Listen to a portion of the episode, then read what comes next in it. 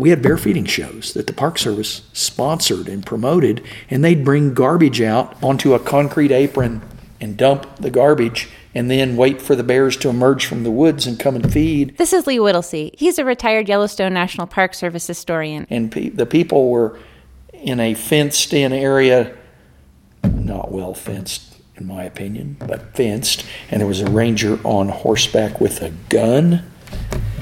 What the people didn't know was that the gun didn't have any bullets in it. Probably not our finest hour there, but in defense of the early Park Service, they had a lot going on to learn about how to manage these parks that they were suddenly given.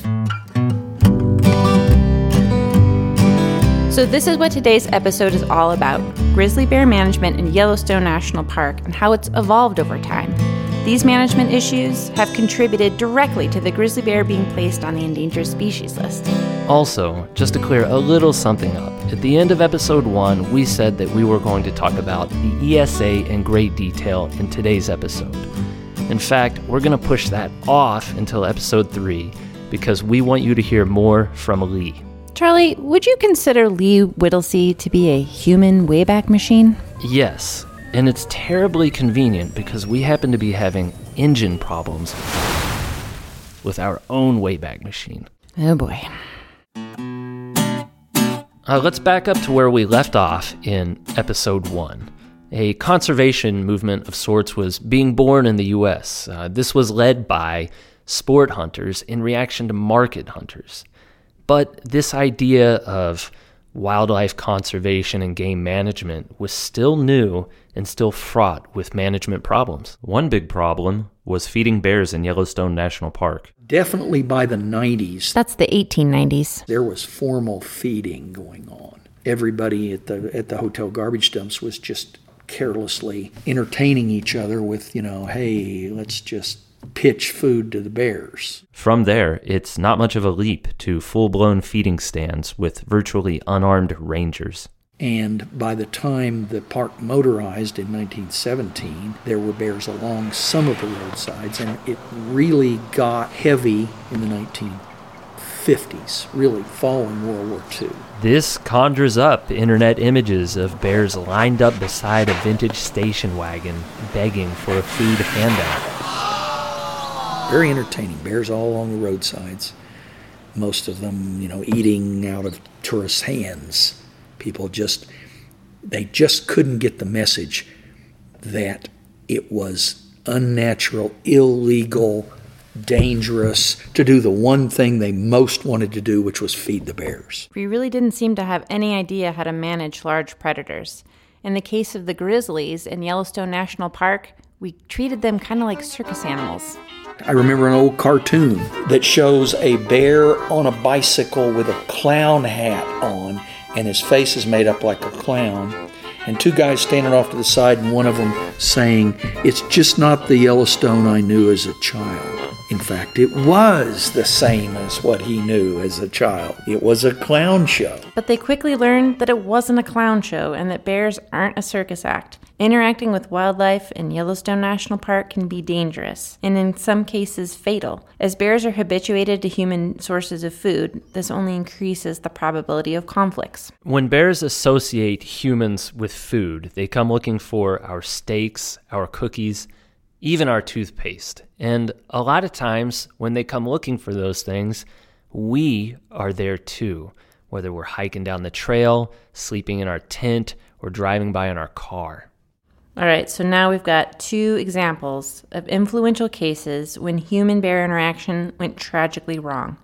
These cases significantly influenced bear management in Montana national parks. Christy, we've both watched Night of the Grizzlies. It's a documentary you can look up on the web, or you can read the book written by Jack Olsen. On a single night in 1967, two campers were killed in Glacier National Park, each in separate locations and by different bears. The second important case is that of Harry Walker. The Harry Walker case. I first learned about his story in Lee's book, Death in Yellowstone. It was a an important moment. In 1972, Harry set up an illegal and dirty camp near Old Faithful and was killed and partially eaten by a grizzly in the middle of the night. It changed the Park Service's way of looking at bears entering settled areas, campgrounds, and so forth. The Walker case and Night of the Grizzlies served as a straw that broke the camel's back and brought about a change in bear management. The National Park Service needed a strategy to rewild the bears and break the dependency.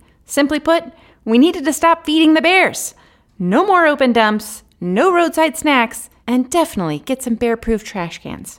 And if you wanted to get fancy, you can call this the three pronged approach. One of the three prongs was the open pit dumps, and there was a debate about to handle the dumps. Frank and John Craighead were notable wildlife biologists that maintained one school of thought slowly phase the dumps out. This would give the bears the opportunity to replace the smorgasbord of trash with something more natural. But the Park Service disagreed. Went cold turkey. The dumps were closed, not gradually phased out. You're, you're into a difficult area when you try to have a gradual phase out of, a, of human feeding when you know darn well it's a problem. In hindsight, I got to tell you, I think the Park Service was right, but in the short term, it did cause it did cause some some immediate human bear conflicts.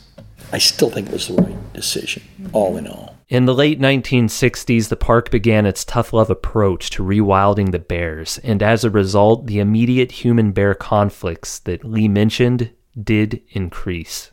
As a result, grizzly bear populations started to decline.